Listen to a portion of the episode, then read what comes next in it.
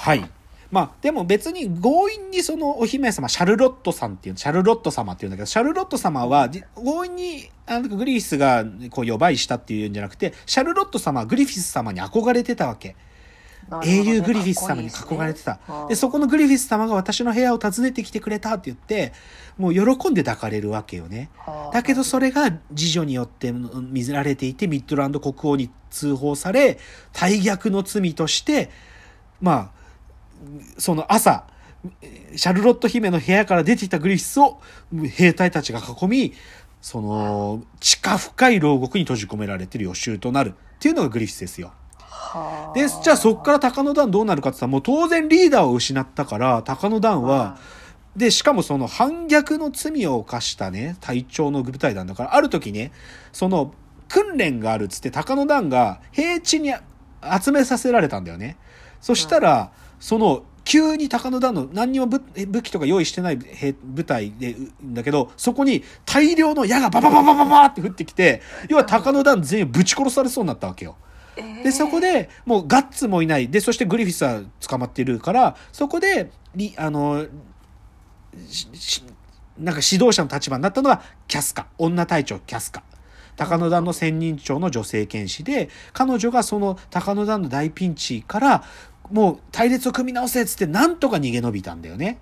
だけどほとんどの兵隊はそこの場所で失われて、だからある意味高野団っていうのは、このずっと追いかけられる国賊というか、まあ野党になり下がっちゃったわけね。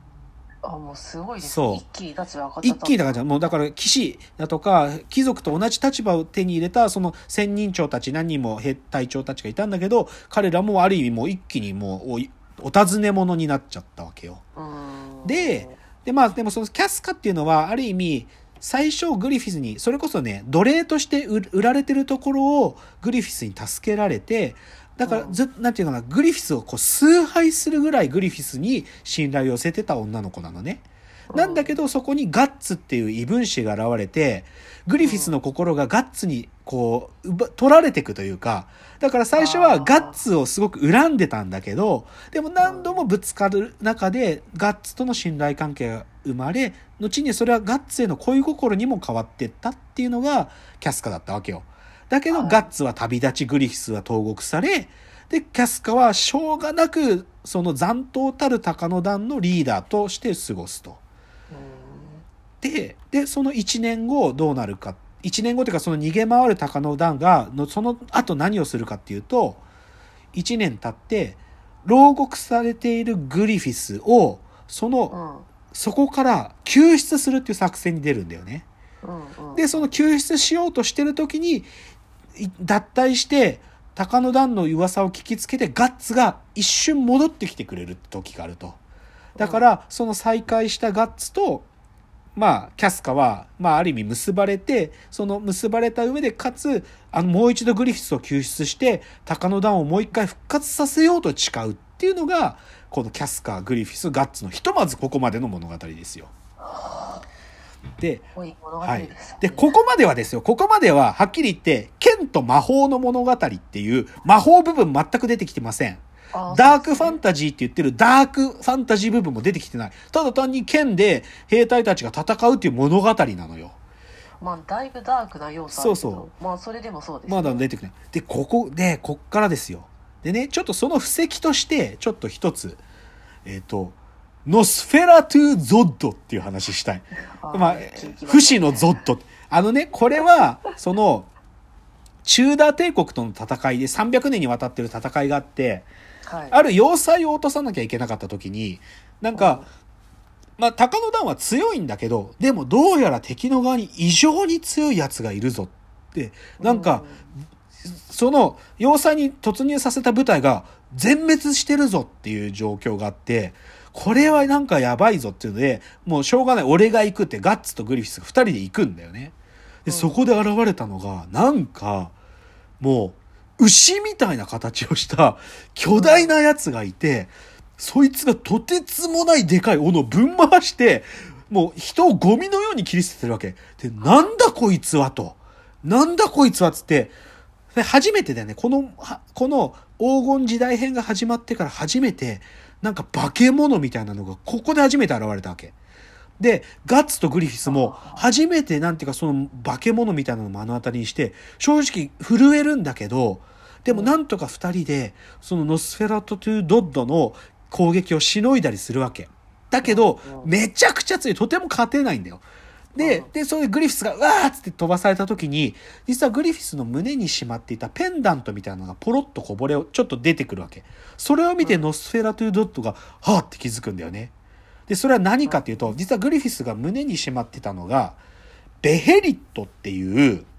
なんか、卵型の形をしたレリーフっていうか、目とか鼻とか耳がちょっと、普通、本当の位置にくっついてない、ごちゃごちゃにくっついてる。で、それを見て、ゾッドが気づくんだよね。あ、で、はっつって、お前が持っているのは、覇王の卵だっつってね。そうで、そしてそれはガッツとグリフィスにある予言をして、ノスフェラトゥ・ゾットは、そのガッツとグリフィスの前から立ち去るってことが起こるわけ。で、それ、そう、予言は何かというと、お前たちはいずれ、最も大切なものを失い、失う瞬間が来るだろうと。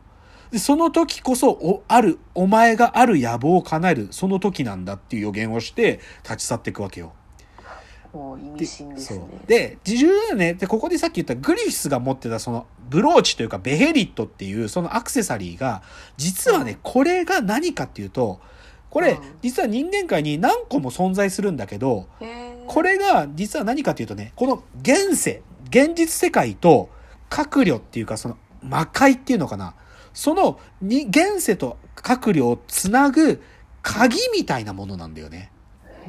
異界への呼び水とか魔法の石とか呼ばれたりするんだけど、で、それは何個もある。それはベヘリットって呼ぶんだけど、で、実はでもグリフィスが持ってたのは、そのベヘリットの中でも、真っ赤なベヘリットで、これを覇王の卵つって、これは何かっていうと、言っちゃえばね、王に、王じゃなくて、神になる存在にのみ、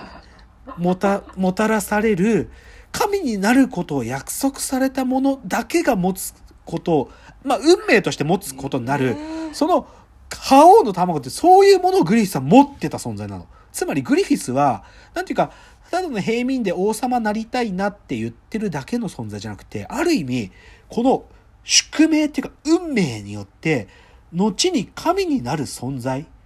そういう存在なんだってことを、まあ言っちゃえば、そのノスフェラトゥ・ゾットはその時予言して立ち去ってたわけ。じゃグリフィス本当に実力が伴ってるっていうかすごい人だったわけですね。そうででこのゴッドハンドっていうかそのあ神この世界ので神っていうのはゴッドハンドと呼ばれるんだけど、その覇王の卵っていうベヘリットを手に入れる真紅のベヘリットを手に入れられるのは216年に一度この現世に現れるわけ。だから216年に一度その真紅のベヘリットを持った存在っていうのがこの世に現れ、そしてそいつが神、人間から神、ゴッドハンドたる神に転生するっていうことが起こるのよ。なんかもうだいぶついてきそうでしょ。そう。そしてそれがいつ起こったかというと、いよいよです、ここから。先ほど、グリフィスは、ローに投獄されてますよね。そして、ガッツとキャスカ、残された高野田の残党によたちが、そのグリスを救出するという、その作戦を決行する、その時に、その、まあ、これ、ショクと呼びますが、はい、ショクというそのグリフィスが、神になる、その転生の儀式というものが、そこで起こるんだよね。どう起こるか。いきますよ。はい、その、まあ言っちゃえばグリフィスが投獄されて1年間、もう、ずっと逃げ回っていた高野田の残党たち、そしてガッツが戻ってきて、グリフィスを救出するぞと。で、はい、その選抜メンバーが、高野団最強メンバーで、そのグリフィスの地下深くまで取り、もう幽閉されてグリフィスを助けに行くんだよ。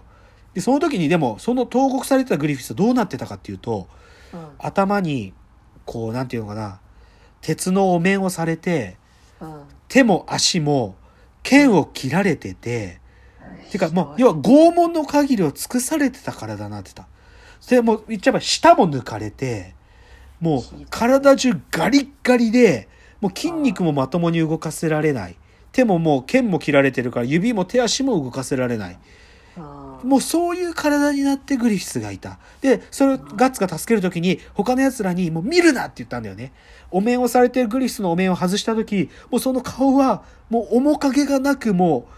ボロボロ、舌もない、言葉も喋れない、そういう状態としてグリフィスがいたわけ。で、それをでも、でも、グリスをなんとか救おうっつって助け出して、そしてみんなで救出し、高野団の全員がいるところまでなんとかグリスを救出するってとこまで来たわけ。で、それでね、まあなんていうか野営をしてる時に、グリスは、なんていうかな、そこでガッツがキャスカと結ばれたってことを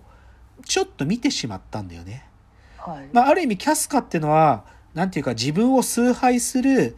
こう自分の意のままになる女だと思ってたわけよ。別にその女として見てたわけじゃないけど。でもそのキャスカがある意味ガッツと結ばれたんだなってことをグリスは、まあ、気づくんだよね。それにショックを受けたのか、グリフィスはそのほとんど動かない体で、その乗っていた馬車の馬を走らせて、一人そこから逃げ出すんだよね、グリフィスが。で、で、馬が逃げてるぞっつって、ガッツが、どうしたんだグリフィスって追っかけるんだよね。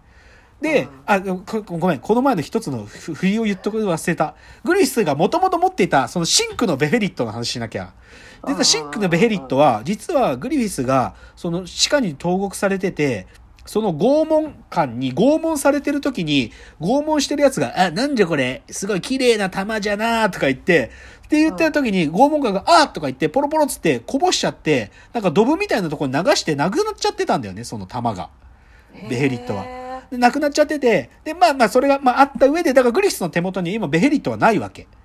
で、それでグリフィスがその馬車で走らせて、その鷹の段の中から逃げ出した時にガッツが追いかけて、どうしたんだグリフィスって追っかけてって、で、グリフィスはまあでも、もう腕もまともに動かないから馬の制御が効かなくって、バーンって転がっちゃうわけ。で、それで転がったところで、ガッツが、どうしたん